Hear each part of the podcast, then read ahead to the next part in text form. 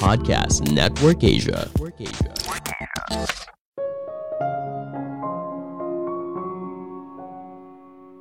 Tidak semua hal perlu dibagikan di media sosial. Jika tidak hati-hati, malah bisa berurusan dengan hukum.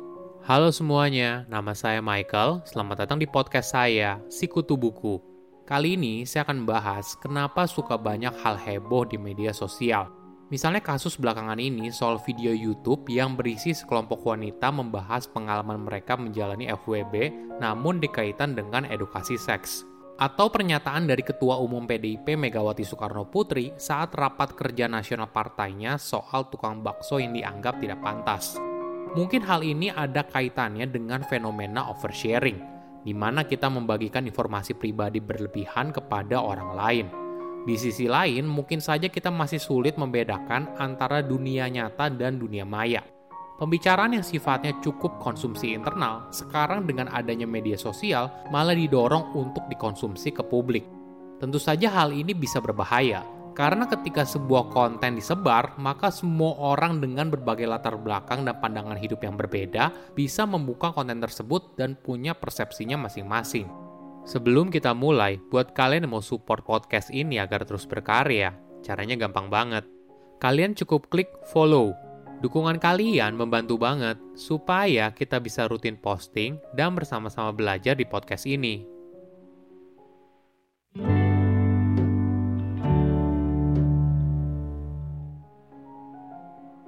Beberapa waktu lalu ada video YouTube yang isinya sekelompok wanita sedang ngobrol tentang pengalaman mereka menjalani hubungan FWB atau dikenal sebagai friends with benefit Mungkin bagi yang belum tahu, friends with benefit adalah definisi hubungan pertemanan dengan keintiman fisik tanpa komitmen.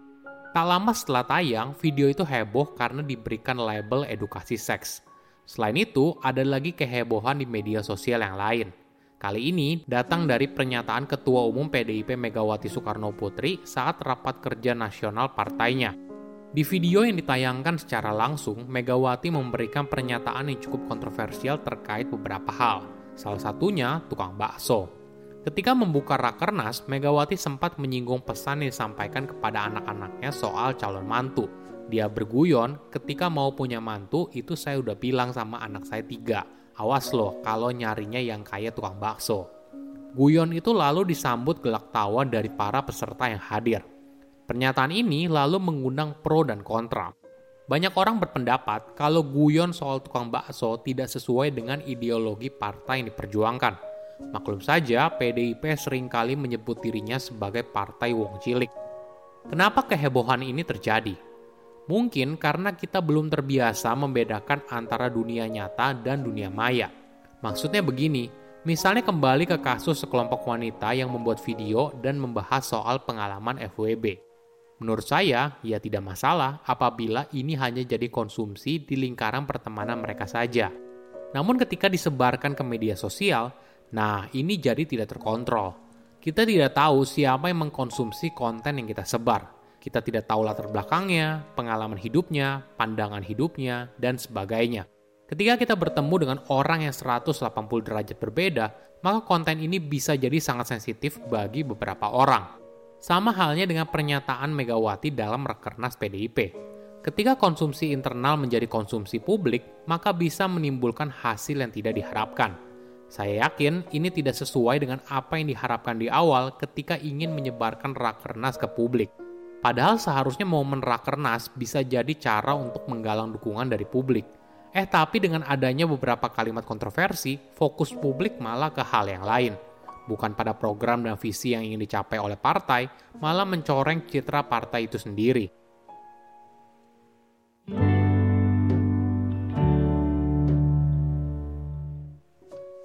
Fenomena viral di media sosial mungkin erat kaitannya dengan perilaku oversharing. Kondisi ini terjadi saat kamu menyebarkan informasi dengan jumlah yang tidak pantas tentang kehidupan pribadi.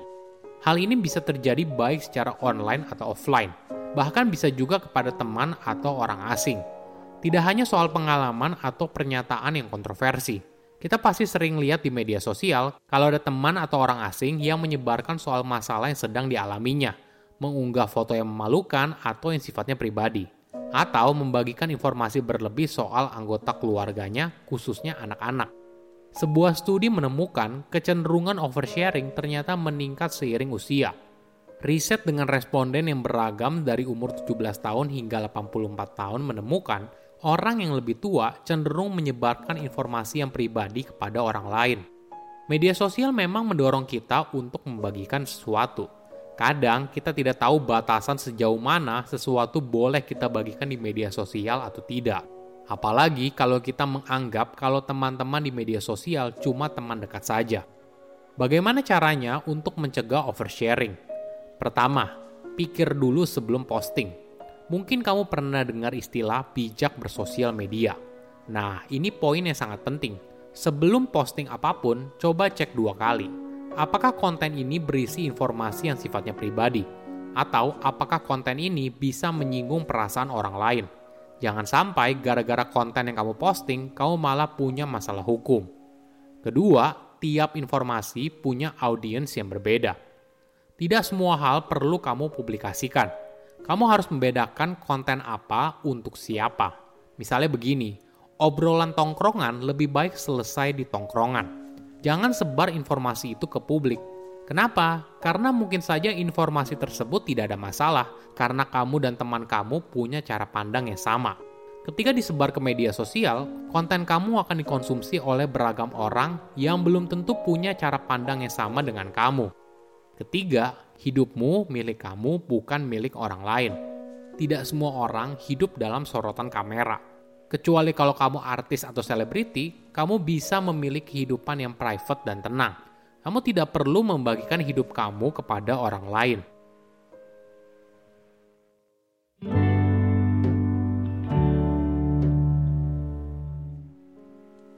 Oke, apa kesimpulannya? Pertama, hati-hati viral di media sosial.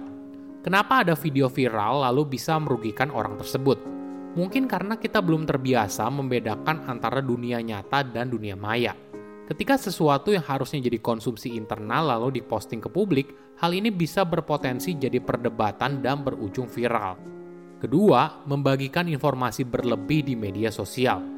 Fenomena viral di media sosial mungkin erat kaitannya dengan perilaku oversharing. Saat kamu menyebarkan informasi dengan jumlah yang tidak pantas tentang kehidupan pribadi, tidak hanya soal pengalaman atau pernyataan yang kontroversi, kita pasti sering lihat di media sosial kalau ada teman atau orang asing yang menyebarkan soal masalah yang sedang dialaminya, mengunggah foto yang memalukan atau yang sifatnya pribadi, atau membagikan informasi berlebih soal anggota keluarganya, khususnya anak-anak.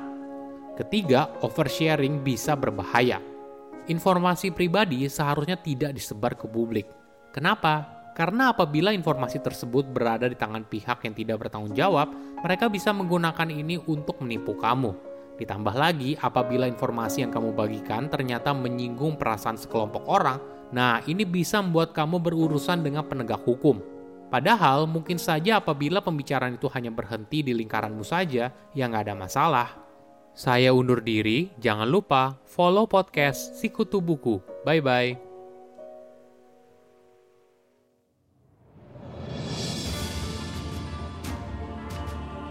Ah, there you are. Come aboard, come aboard. I am Captain Thuru. Welcome aboard my ship, the Komodo Dragon. An apt name for a pirate and gentleman of fortune like me. Arr!